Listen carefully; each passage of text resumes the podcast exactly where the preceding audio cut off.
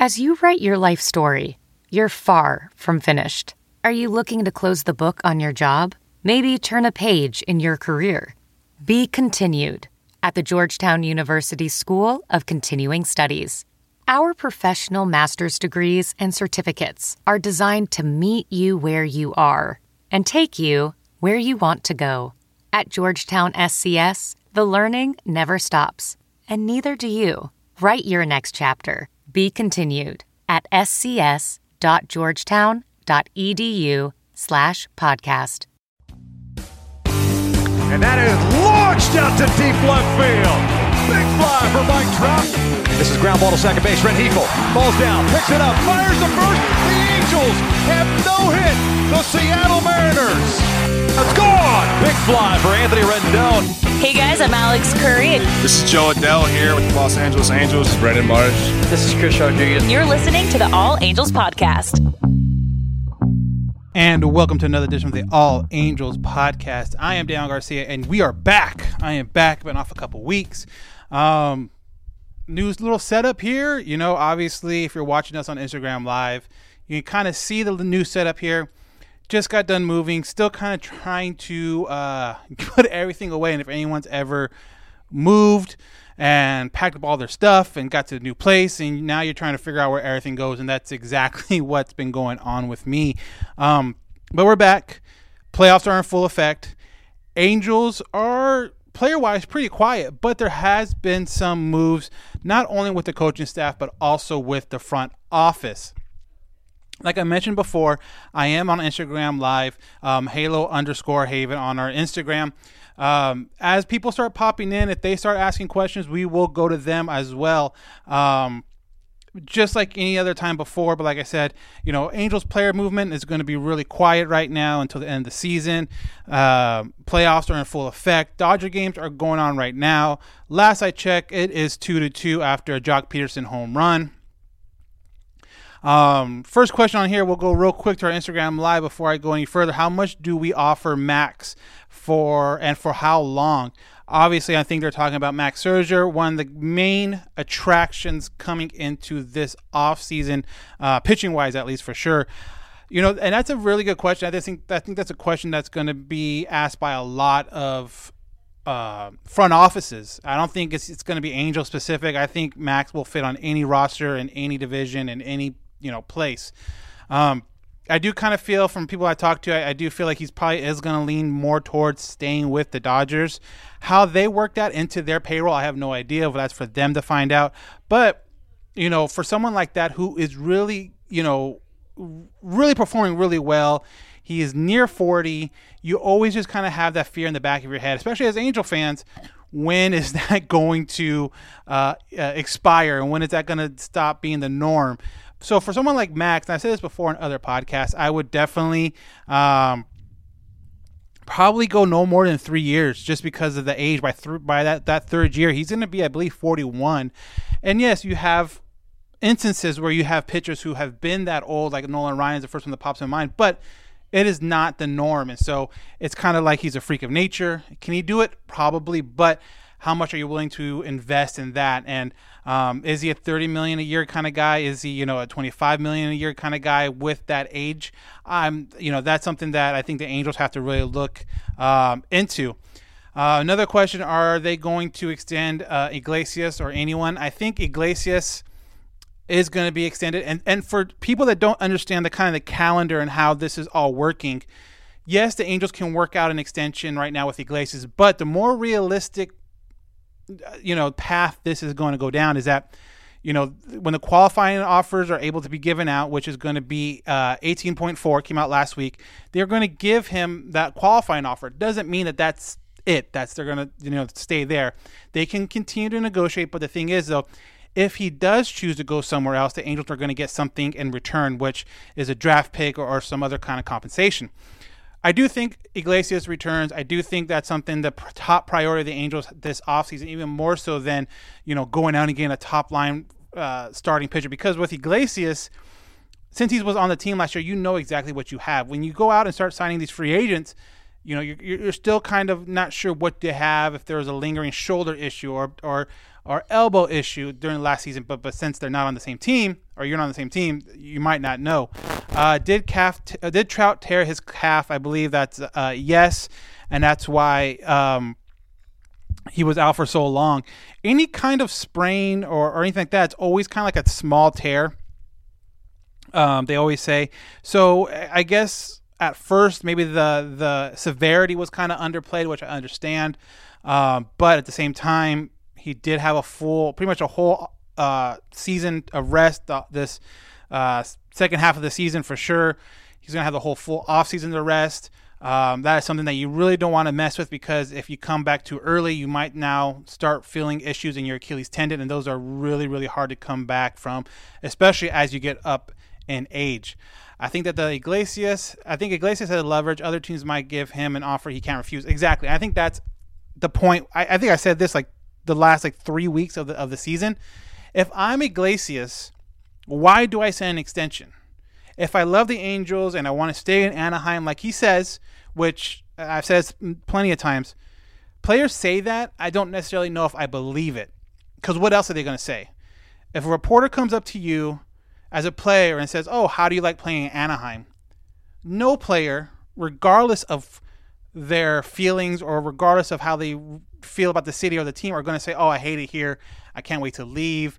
Um, as soon as the off season's over, I'm going to do this, this, and this." No one ever says that. So, for Iglesias to say that he likes it in, Anaheim, I believe it. I do believe that you know he did find success here, but does that mean that Anaheim can get him cheap? No. The Anaheim, you know, the Angels do have to put up numbers, do have to put up a legit contract, which means he is going to get qualified, get extend the qualifying offer. So if something does happen, if someone does back up the Brinks truck or maybe give him that extra year, the Angels are somewhat protected. So obviously that's going to be the biggest um, extension I think the Angels do this year is Iglesias as that frontline closer. Um, but you know, obviously they have some other uh, issues to kind of look ahead to addressing that that free or the pitching in the free agent market. And something I said on um, and shout out to Super Halo Bros. I was on their podcast this last week. At the end of this podcast, uh, I'm gonna play a little clip from that. So if you like what you hear, definitely give them a um, a follow and a subscription for their podcast. They put out podcasts once a week. They do a really really good job. But one thing I mentioned on there is that we are going to start getting to the point after the baseball season where people are going to get non-tendered and there's going to be you know a handful of pitchers that are getting non-tendered then um, you look at some of the uh, decisions a team like Oakland has to make with their with their tendered or non-tendered or uh, arbitration guys, where they are going to be making more than obviously you know Oakland. They're they're fairly cheap. Let's be honest. Uh, maybe they're more they're not as comfortable doing. So I think Montas is one of those guys that could be non-tendered. I'd rather take a run out of him um, than say like a Scherzer, where he might be great for one or two years, but after that you're going to have to really worry about him, um, his production being brought down. So when the non-tender, you know, players are announced, I think uh, obviously after the World Series, I think like a week or two after the World Series, then that's going to be really interesting to see who is out there now? Who's going to be out there that we didn't think was going to be out there, you know, a, a month ago? So uh, that's a big thing that's going to be coming up in the major league calendar is when people are getting non-tendered. Um, I think you might see someone like, uh, at least for the Angels, you might see Mike Meyer not get uh, Mayers get tendered. You might see. Um, Phil Gosselin not get tendered just because those guys are kind of fairly easy to be replaced, and especially with Jack Mayfield doing what he was doing this year and um, being pre arb. You're going to save a lot of money that way. So uh, look for that for sure in the next coming uh, months. Um, are we going to get at least more bullpen arms because, well, the bullpen? Um, I think so. You know, you hope so. The bullpen arms are so interesting because one, I've said this, I don't know how many times, I'm sure people have seen people say this before, but bullpen arms are great for one week, one month, two years, and then this for whatever reason they just seem to fall off the back of a truck. So um, I do think there's some young arms in the Angels organization that could be in the bullpen at some point next year. Obviously, wants uh, um, Guerra, uh, Warren. Those are some of the guys that have had time this year that can also fill in next year. But yeah, you you, you want to go out there and get some, you know, uh, some bullpen arms to kind of keep it going. You're going to have to go out there and try guys. Like people aren't a fan of like the one year contract or stuff like that. But for bullpen arms, it, it, does make a lot of sense just because you don't know what you get from year to year unless they are a slam dunk, you know, closer type like an Iglesias. There's no reason to give them more than one year. So there will be changes in the bullpen. Obviously, they already remade it last year. They're probably going to remake it again this year. But I wouldn't go out and say I would expect like these big names in the bullpen for 2022. But if they do well, they're young, then they can become a name. And I think that's kind of how the bullpen works. Is that these guys might have one or two things wrong with them. Maybe they get into a new situation and are able to um, really flourish in that. And if they do get Iglesias back you know your ninth inning is settled. Uh, Warren has proven that he can be a seventh or eighth inning guy. So in in, in theory, you kind of already feel like you have an eighth and an eighth and a ninth inning uh, combination for the bullpen. Now you just kind of have to fill up arms that are going to come out there and you know are are going to be be able to do their job. You know, you're not looking for guys that are going to have sub one ERAs or you know even sub two ERAs. You're looking at guys that can get outs.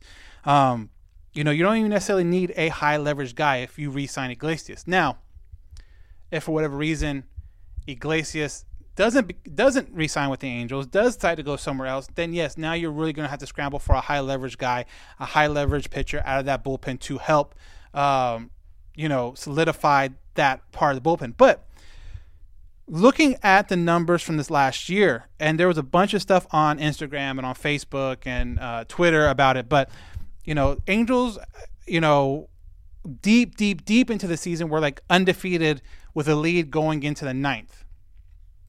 So to me, that means you have to really build up that middle part of the bullpen, the sixth, seventh, eighth inning guys. Um, you know, you don't want to put Iglesias out there for two innings all the time. That is eventually going to wear out guys. That is eventually going to have to um, blow up in your face. So you are going to be looking for people there. And it's just really hard because you don't want to spend closer type money for the sixth inning guy or the seventh inning guy. It just doesn't help the payroll at all.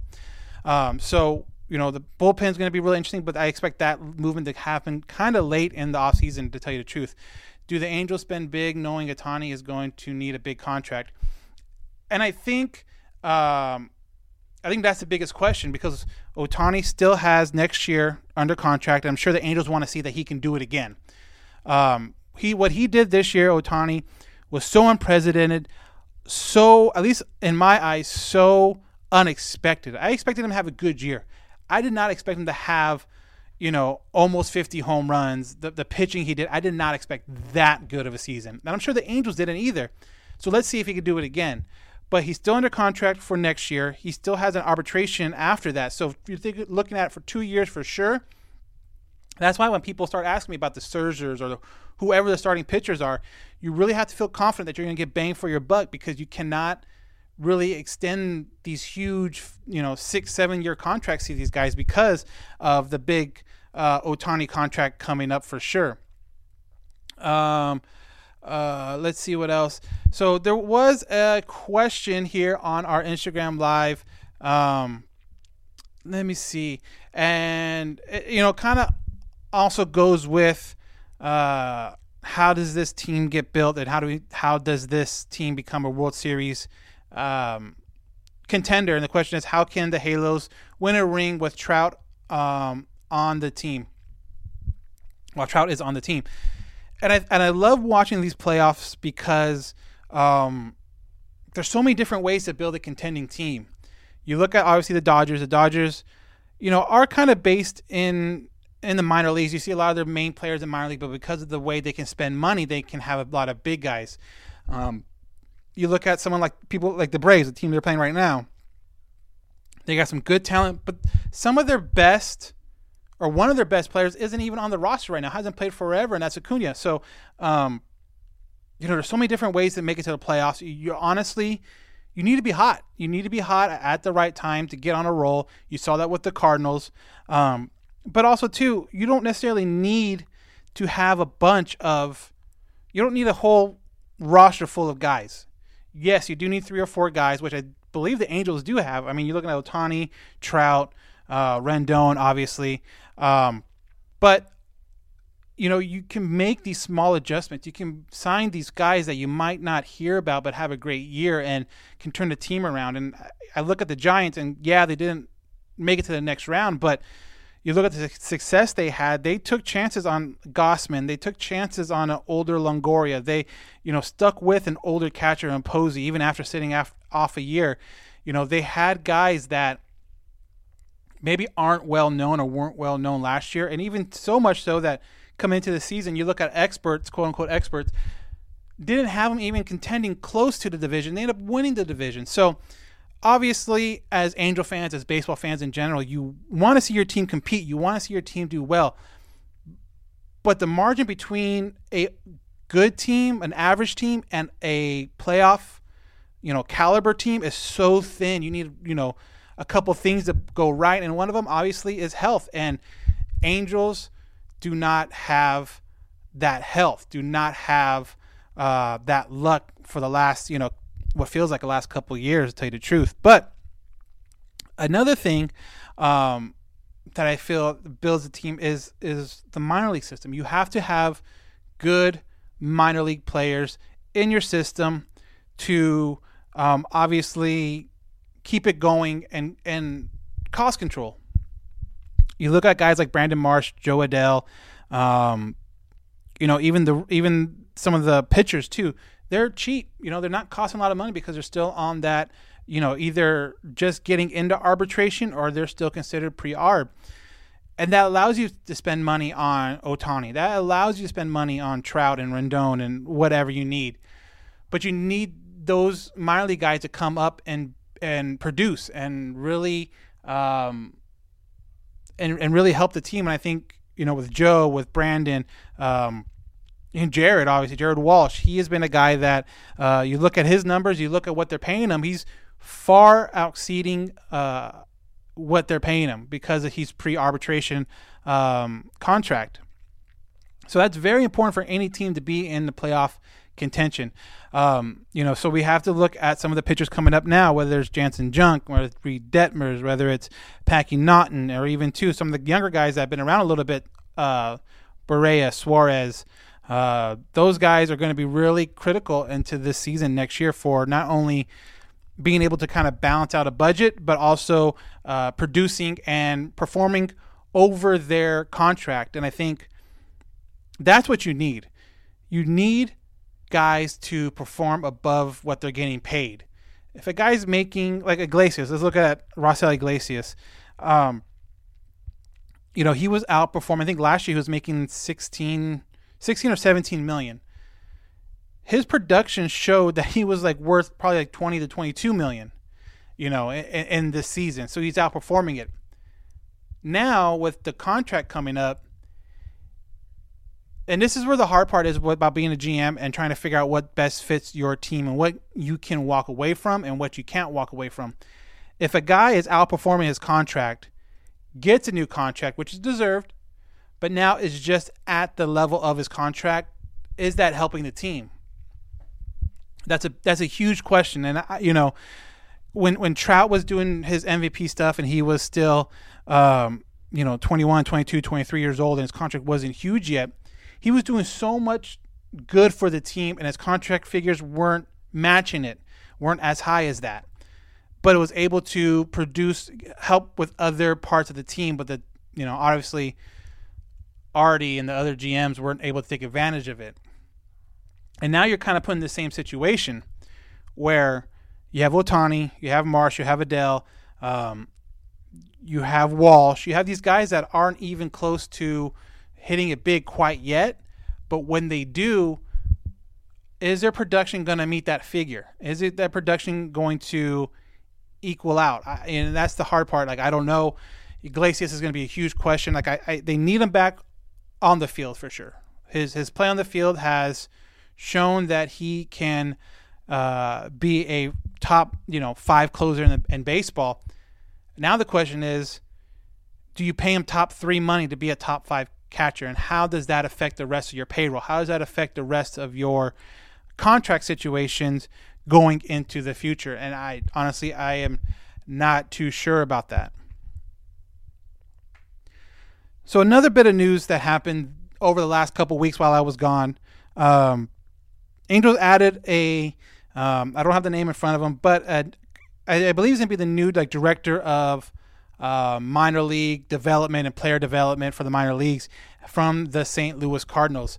Obviously, that's huge. The Cardinals have always been a team that either have been um, close, hanging around for divisions or for playoffs, or just been to the playoffs. So, obviously, anytime you invest into your future, like the minor leagues, that's going to be a big help for the Angels. Either because, like I mentioned before, these guys come up and they produce. These guys come up and they um, help the team win, or you can flip them for uh, a trade deadline type of mega deal that will get you a starter when you need it, a extra bat when you need it. But it all starts with how do they develop in the minor leagues, and now you're able to get these guys from other teams that have done this in the past, you're able to see what they do. They're able to bring that knowledge over to Anaheim and hopefully build up that farm system.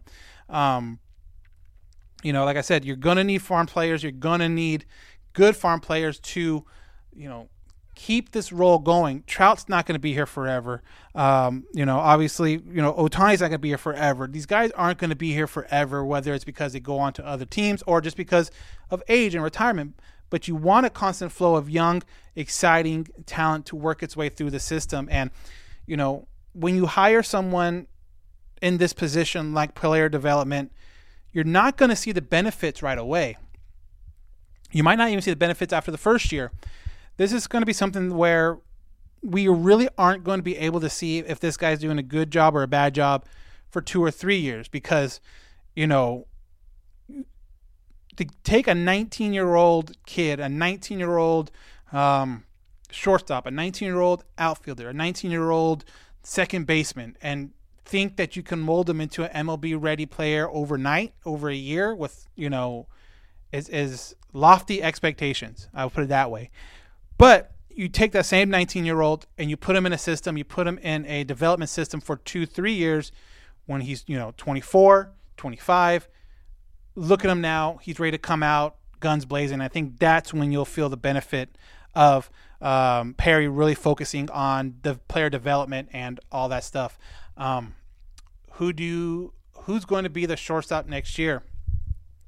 I'm in the camp where I don't necessarily need a, and I've said this before, a, a big name shortstop. I don't need a Correa. I don't need a Seager. I don't need a uh, Marcus Semien. Like even though those are all great players, those will all help out the Angels. Those are all um, players that are going to be really sought after. I don't need those guys in my eyes. You look at what's coming back for the Angels in the infield. Walsh at first, really good first baseman defensively. You look at who's coming back at second base. Fletcher, probably going to be in the top you know, running for gold glove. So you know what he can do defensively. Third baseman, Anthony Rendon. Anthony Rendon, for as much as crap as people like to give him about his offense and just not being healthy, when he is healthy, he is a gold glove caliber third baseman right there. Defensively, the always been the weak spot for the Angels, at least for the last uh, for last year, because Simi uh, uh, Andrelton left, has been shortstop, and you saw that with Jose Iglesias and the errors and just not playing well. You just need to get a servable, serviceable shortstop. You don't need a uh, top five shortstop. Not only you can't handle the payroll part of it, but you just don't need it right now. And if you want to move Fletcher to short and you know plug in Rengifo or plug in whoever, I'm okay with that too. You're probably going to suffer a little bit on that second base part, but at the same time, you just need someone that's not going to make the costly error like Jose Iglesias did last year. And then you look offensively, and again, if everything pans out, if everything stays healthy, if everything, if everyone comes back 100% like uh, the reports are so far, you know, you'll have, you know, a lot. Of, I know a lot of people like Marsh leading off. So you can have Marsh leading off. You can have Trout second. You can have Ohtani third. Uh, Rendon or Wal or uh, Walsh behind behind them, and then the other, and then uh, Stassi's not has been offensively been really strong. So you know, and they put all the way go down to Fletcher at nine to kind of flip it all over again. This team doesn't need a, a superstar shortstop. They need a shortstop that's going to be league average or maybe just a little bit above. They don't need a guy that's going to lead the shortstops in war or lead the shortstops in this and that. Would it help the Angels? It would help 30, 30 teams, 32 teams. It would help any team, uh, or 30 teams, sorry, uh, in baseball. But it's not necessarily a desire, or shouldn't be like a desire. It's a, it's it's it's like when you go out and you you buy something. Do you need it or do you want it? Obviously, the Angels, Angel fans want it, but I don't think it's a need. They'll be better off taking whatever money they were considering spending on a Correa, Seager, Semien.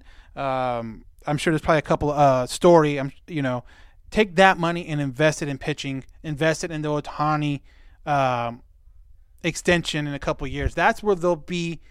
That's where they'll be better at. But again, uh, you just need a shortstop to be average, a shortstop to um, do his job and not try too hard and not make three or four errors in a series. I think that's the biggest thing. So I personally don't think they need to get a huge name at shortstop. The shortstop is um, going to have to just be average or a little bit above average, but I think there's enough surrounding that position to to make up for it. And then too, you have shortstops. You have uh, Jeremiah Jackson, who is in the Arizona Fall League right now. You have guys like that coming up. So you know, do they sign a guy, a, a league average guy for like two years, three years until he's ready and then let him take the mantle? I think that's more of, of a realistic view because, like I mentioned, you get that shortstop and he's average, or a little bit above average. He does his job. He's that kind of gapper in between. Jeremiah Jackson comes in, hopefully, knock on wood, plays well, plays, you know, plays to the caliber of some of these other prospects we've been seeing come up, and he's going to be cheap. He's going to be affordable. He's going to help with that payroll when by that time the Ohtani situation is going to come up um, and you need help there. You're going to have guys like Sandoval and, and Suarez who are like an arbitration right now, but you give them another three or four years, they're going to be up for a brand new contract too. And then what do you do? Because if they keep on producing like we hope they will, they're going to demand a high um, contract as well. So it's a constant flow, a constant evolution of this uh, payroll where um, you might look good now, but if you look down the line, you have Ohtani coming up. You're going to have, you know, Sandoval, Suarez, um, Jaime. These guys that have been, feel like they've been around forever, you know, are eventually going to feel the perks of being around forever. And that's a major league, a, a solid contract within the next, you know, uh, three, four years. So we'll see how that goes. And truthfully, and truthfully, who knows what's going to happen with the CBA? The CBA is scheduled to um, obviously expire, I believe, in December. Um, and that six year period where before you uh, um, service time could disappear, they can go off of age.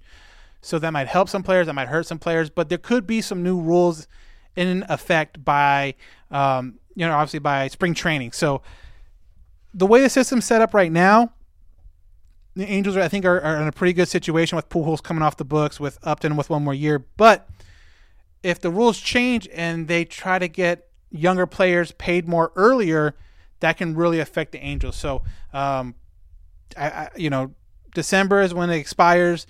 We'll see how it goes. If you were on this, you know, pod, or if you listen to this podcast before, you know, I talk to Rhett Bollinger every once in a while. I'll kind of check in with him. What he's thinking right now is that the games will start on time. Everything else is going to be delayed. So uh, free agency is going to be delayed. Trades are going to be delayed, all because of this this uh, CBA that's coming up, and we'll have to wait to see how that uh, plays out at the end of this year. Any concerns about Ohtani saying he loves it here but loves winning more? Again, when players are in the press and they're asked those type of questions like, "Oh, what do you you know, how do you feel about here?" or how do you feel about winning or not winning? I don't expect him to say anything else but what pretty much what Ohtani said, how he loves it here, but he loves winning more. Can you imagine if a player came out and said, you know, I love it here and I don't even care if I win? social media, Twitter, you know, whoever is going to just drill into this guy. I don't know necessarily if I believe any of these guys, whether they say they love being in Anaheim, whether they say they love uh, this team or that team. You know, everything is for a a purpose. Everything is for a brand, that person's brand. Players nowadays are very, very conscious of that brand. They don't want to say the wrong thing to offend one side or the other. So if Ohtani was going to sit here and say, you know, um, Anaheim's great, but you know, I can see me leaving for a winner, then the Angel fans would, would you know, heads would explode. But he says what he says. I like an Anaheim, but I love winning more. Those are the two very, I don't know, vanilla responses I can think of. You know, if you if you've ever looked at a press conference, if you listen to the question, you can almost guarantee what the answer is going to be because, like I said, a lot of these guys don't want to say the wrong thing, so they end up saying nothing at all. They end up saying a lot of words, but they don't mean a whole lot. Ohtani's only known Anaheim. Ohtani picked Anaheim before, you know, he had a he had a, a an option to like. You look at some of these guys, Brandon, Sandoval, Suarez, like anyone on the roster, Warren, Wantz. These guys didn't have an option to come to Anaheim. They got drafted. They're here. Uh, they don't have a choice to go anywhere else.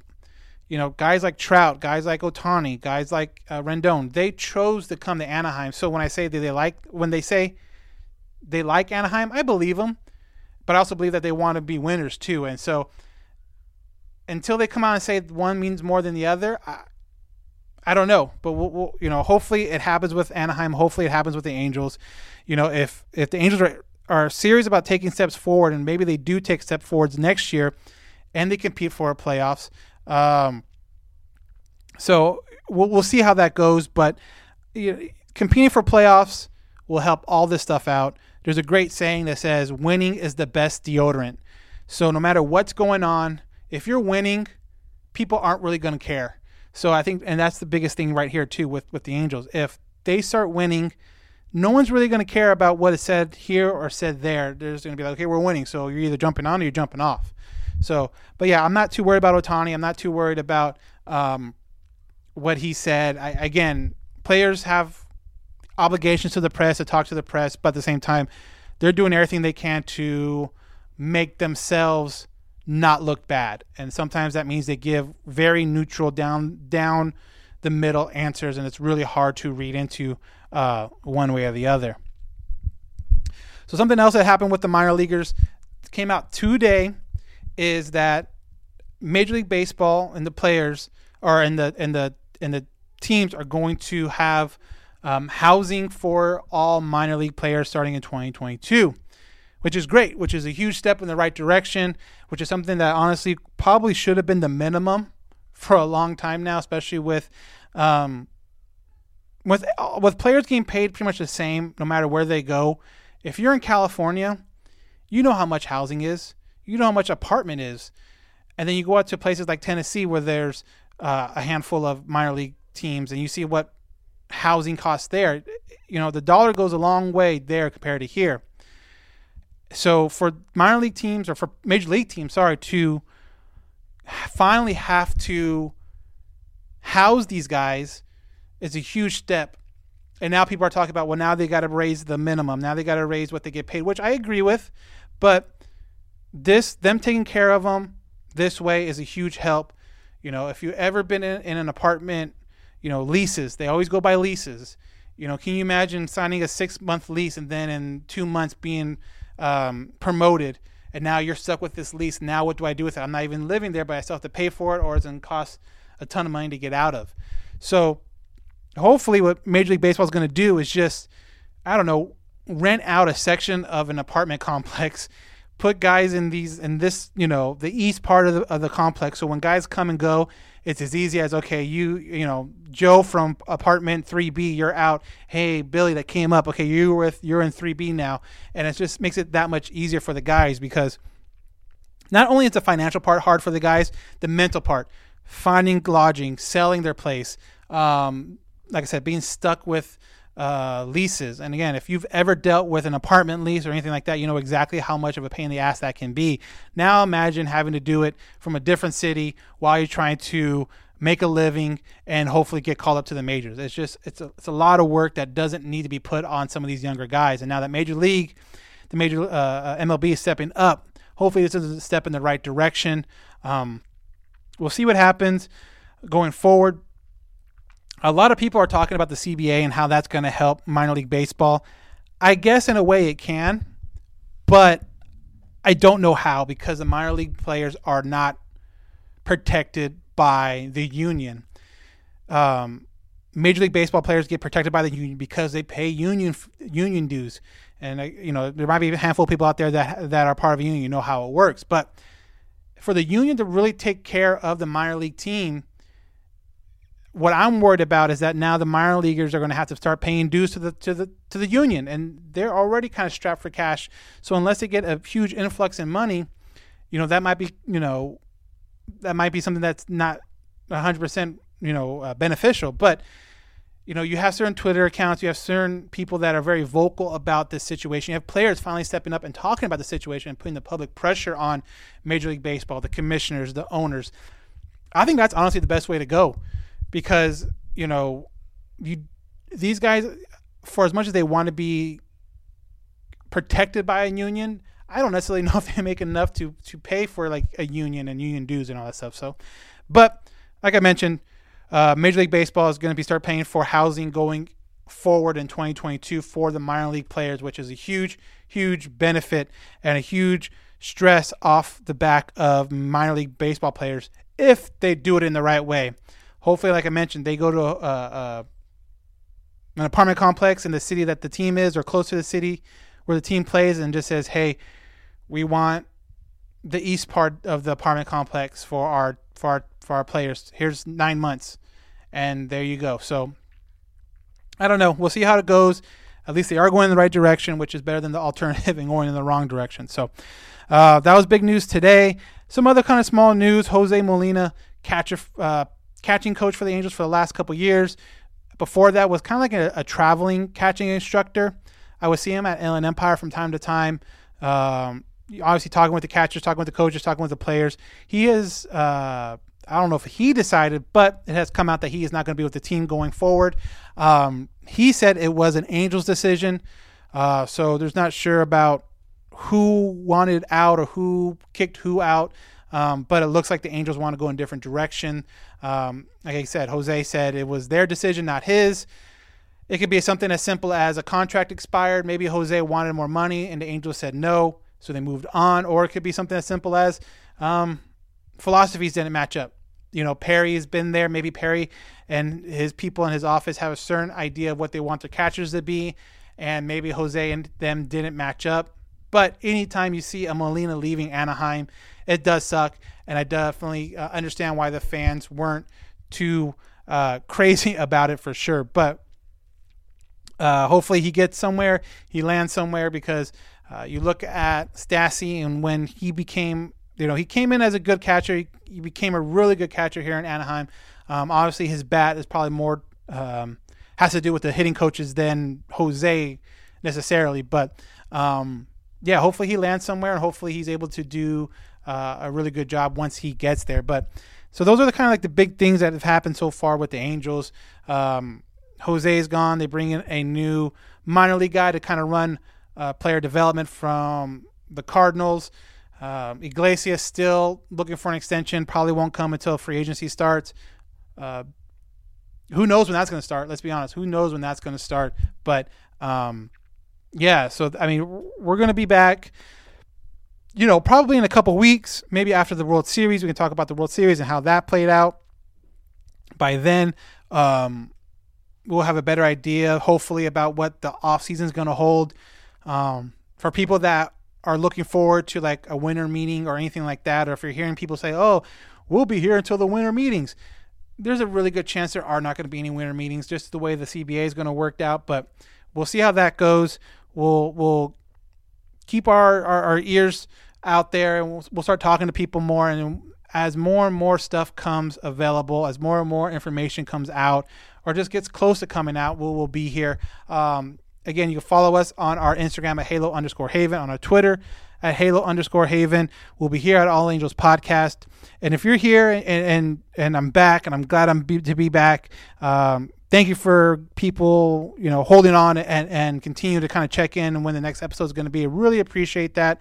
And for your listeners that have been there from, you know, for pretty much from day one, uh, I can't say it enough. We appreciate it. I appreciate it.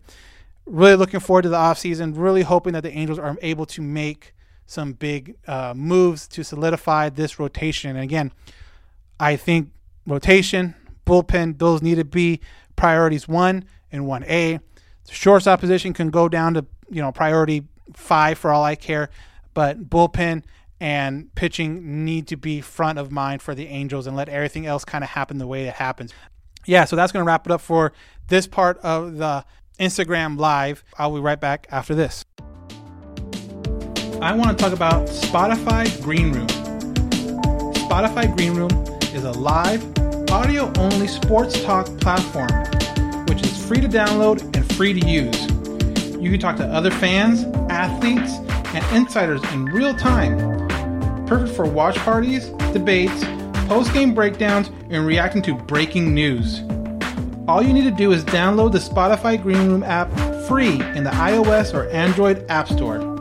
Create a profile, link it to your Twitter, and join. That's it. It's that easy. So go ahead and check out Spotify Green Room. And we are back. And you heard me say this before. Uh, I was a guest on the Super Halo Bros uh, early, uh, last week, uh, Tuesday, came out Wednesday. Uh, I love what those guys do. Those guys are a lot of fun. Those guys are um, have a good thing going over there. Uh, you know, I always enjoy jumping on other podcasts with other guys. I'm always open to it. So, um, if you know a podcast or you listen to a different podcast and you would like to hear kind of like a um, not a debate necessarily, but like you know, two two meeting of the minds, if you will. Um, let them know. Let me know. I'm always open to talking to other podcasts. Unfortunately, there's a lot of podcasts out there that aren't open to it because I don't know if they are worried that they're going to be shown up or or whatever. But um, there's a lot of good podcasts out there. Uh, like I said, they're probably the, the one I'll probably listen to the most right after my own, of course. But Super Halo Bros is a lot of fun. Um, definitely check them out. I'm gonna play a small clip right here for you guys to, um, you know, again, if you like it, listen to them. Uh, anywhere you find podcasts, you can uh, this podcast you can find their podcast. So definitely check it out. Um, they're on Instagram, Super Halo Bros. Look them up on Twitter as well. Uh, so I hope you like this clip, and here it is. I, I had to bring this up because your your dream came true this year because Matty Yes. V is is now doing the play by play with the Angels, right? And so recently, just last week, the New York Post, he was interviewed by the New York Post. He said he is leaving Sunday Night Mm-hmm. Baseball on ESPN. His quote was, I can't do everything that I enjoy with the MLB network, with the Angels, and then still being away 30 weekends a year. So Hey, Rod. planning on on calling more. So wh- I'm sorry, I missed that. What'd you say? hey Rod. I don't know why people don't like A Rod. He seems like a very humble guy. um, so I, I'd love to hear from you two. Uh, what's the over under on Matty V and how many games he'll call this year? Daniel, what do you think? You know, you have him down as 59 games this year. I think he can double that pretty pretty easily. I mean, we're talking 162 games. So if he were to um, call, you know, I'm not great at math. What 118 games? Uh, I think that's very doable. Uh, he, he has stuff with MLB Network, but it's it's unless it's a like a YouTube or yeah, like a YouTube game or MLB Network game, which aren't daily, aren't even really weekly. Mm-hmm. You know, he can do his little press stuff in the morning or TV shows in the morning and, and call a game at night. What I'm really interested to see, I think what would be really the Under Armour should be is how many of those games is he going to be in person because Right. That's big for me Yes. too. I I Yeah. I I liked Matty V. Don't get me wrong. I liked Matty V. I like his excitement. I like his uh, passion. But there was just some things you can tell when they weren't in the booth together, him and Yeah. Gooby, because there's so many, you know, nonverbal cues about okay, now you go, now you go that you just can't do Yes. when you're you know, for the most part, like us, doing it on Zoom. So, you know, I hope this means too that he's able to come to Anaheim more, or if the Angels are like in an East Coast trip, he's there all the time. Uh, because those guys work well together, and I think they haven't been able to really reach that potential, if you will, because Yeah. they are Yeah. doing it in two different spots. So I love that Matty V is, is hopefully going to commit more time to the Angels. I just I really hope that it's in person as well. You make a great point because I think that maybe that might be one of the reasons why he doesn't want to continue doing ESPN baseball because it will allow him to travel and actually be there in person. And John and I have talked about it here on the podcast. Like, we need him to get a uh, a feed that isn't 10 seconds behind, right? So, John, what do you think? Over under on how many games Matty V calls this next year? I think that's a good pick. I think I think over hundred games is is reasonable. Um, and I have the same question: Is he going to be there in person? Because the times that he was able to be in the booth, it was awesome. He had the the uh, Angels red polo on, standing next to Gooby. That was great to see. I have Yeah, to I have yeah. to believe first of all. I am just so thrilled the, with the fact that he loves the Angels that much to uh, want to call more games for them, but also uh, Mark Gubicza was such a great uh, color commentator with him that it it he set the bar too high, and he's like, I can't work with A Rod anymore. Right. Yeah. So Yeah. um yeah, again, if he if he's in the booth, that would be awesome. And it seemed like they ironed out those those wrinkles a little bit with the tech tech side of things, but every now and then you just get that moment of one guy talking over the other, um, and then a, Yeah. a quick like apology. And I think they got better at it. Like when they realized that somebody else was talking and they accidentally said something, they just let the other person go in that moment. But again, it's it's difficult, and even here on Zoom, you know, I'm gonna edit the heck out of this later so that it sounds great. But there's there's delays and there's pops and clicks and things that you can't control. And I think one time Matty V was on the pre-show and then the game was about to start and they just oh, couldn't yeah. get him back. so Jose Mota ended Yeah. up calling most Yeah. of the game. Yeah. yeah, I remember that. Yeah. yeah. Now, for the games that Matty V is not going to call, would you like to see Rich Waltz back? Johnny, what do you think? I again, I miss Daron Sutton. I think about the, Yeah. the my favorite moment of him calling that because he seemed to just really love it. But I will say, it seems like Rich Waltz really warmed up to the team. He did a great job um, when in in such a situation where he's coming in halfway through a season and trying to get to know the team and get to know them frontwards and backwards. But I think by the end of it, you could hear that he had enthusiasm for the team and he was passionate Yes. about them and that's something that I appreciated and and even his calls began to get you know more enthusiastic and fun and he figured it out on the fly so I got to give him props to that and I even liked uh, I know he wouldn't call as many but I even liked Patrick O'Neal toward the end of the season just because he felt like somebody He did well. he felt like one of Yeah. us and even though he might Familiar, not be the yeah. most ideal uh, play-by-play guy I think he did a really good job for for what he was given so yeah I, I wouldn't mind seeing seeing Waltz back What about you, Daniel? Yeah, I think Walt did a good job of coming in and not trying to act like he has been there the whole season. Like, there's been a couple times where I was watching the game where he's, where he's talking to Gooby. He's like, "So tell me about this guy, or, or you know, uh, what's the story with this guy?" And then Gooby, obviously Yes. being there for years, it's like, "Oh, you know, so and so, you know, he, he his, he struggles with his command, or this is blah blah blah." But Waltz never came in and was like, "Okay, I got this. I know everything." Like he was open. His posture like- was great. That's a good point. Right. Yeah, He, he was he was like, okay, well, you know, this is an interesting story. Tell me more about it. And you felt like that was a genuine, like he wanted to know the background of this player or the history of what he's done good or, or done bad with the team for. You know, with so uh, I like that about him. He seemed very humble. I, you know, uh, Daron was was really good too. And I, you know, hopefully one day he puts out a book and we can figure out exactly who made what decision and went what, what- down. Yeah, Yeah. exactly. So obviously that probably won't come out, especially if he's trying to get into a booth somewhere else. Right. But yeah, you know,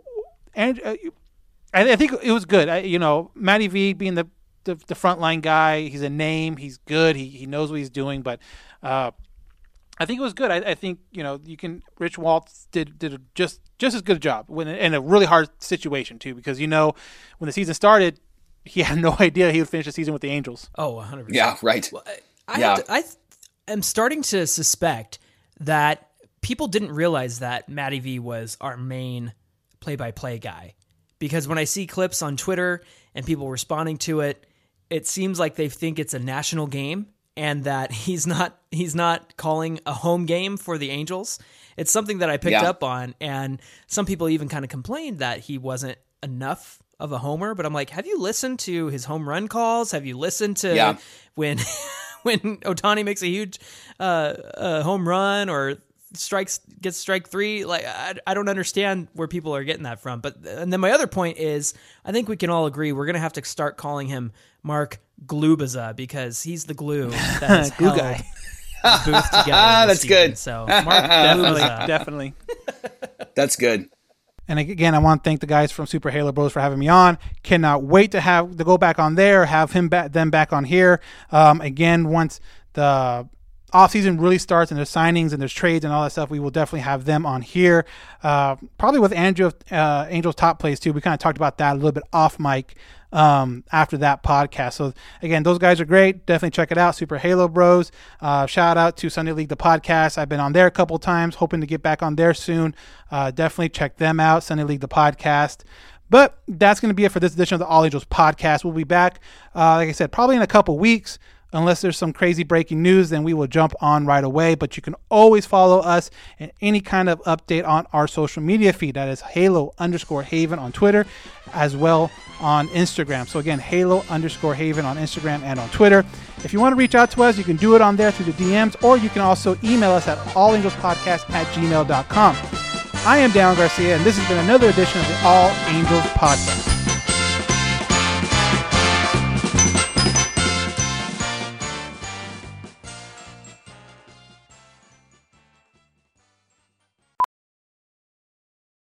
Ophthalmologist Dr. Strauss has seen firsthand how the metaverse is helping surgeons practice the procedures to treat cataracts. Cataracts are the primary cause of avoidable blindness. He works with a virtual reality training platform developed by Fundamental VR and Orbis International to help surgeons develop the muscle memory they need. The result? More confident, capable surgeons. And even more importantly, Patients who can see. explore more stories like Dr. Strauss's at meta.com slash metaverse impact. Hey, it's Kaley Cuoco for Priceline. Ready to go to your happy place for a happy price? Well, why didn't you say so? Just download the Priceline app right now and save up to 60% on hotels. So, whether it's Cousin Kevin's Kazoo concert in Kansas City, go Kevin, or Becky's Bachelorette Bash in Bermuda, you never have to miss a trip ever again. So, download the Priceline app today. Your savings are waiting. Go to your happy place for a happy price. Go to your happy price, Priceline. As a professional welder, Shayna Ford uses Forge FX to practice over and over, which helps her improve her skills. The more muscle memory that you have, the smoother your weld is. Learn more at meta.com slash metaverse impact. CarMax is putting peace of mind back in car shopping by putting you in the driver's seat to find a ride that's right for you. Because at CarMax, we believe you shouldn't just settle for a car, you should love your car. That's why every car we sell is CarMax certified quality so you can be sure with upfront pricing that's the same for every customer. So don't settle. Find love at first drive and start shopping now at CarMax.com.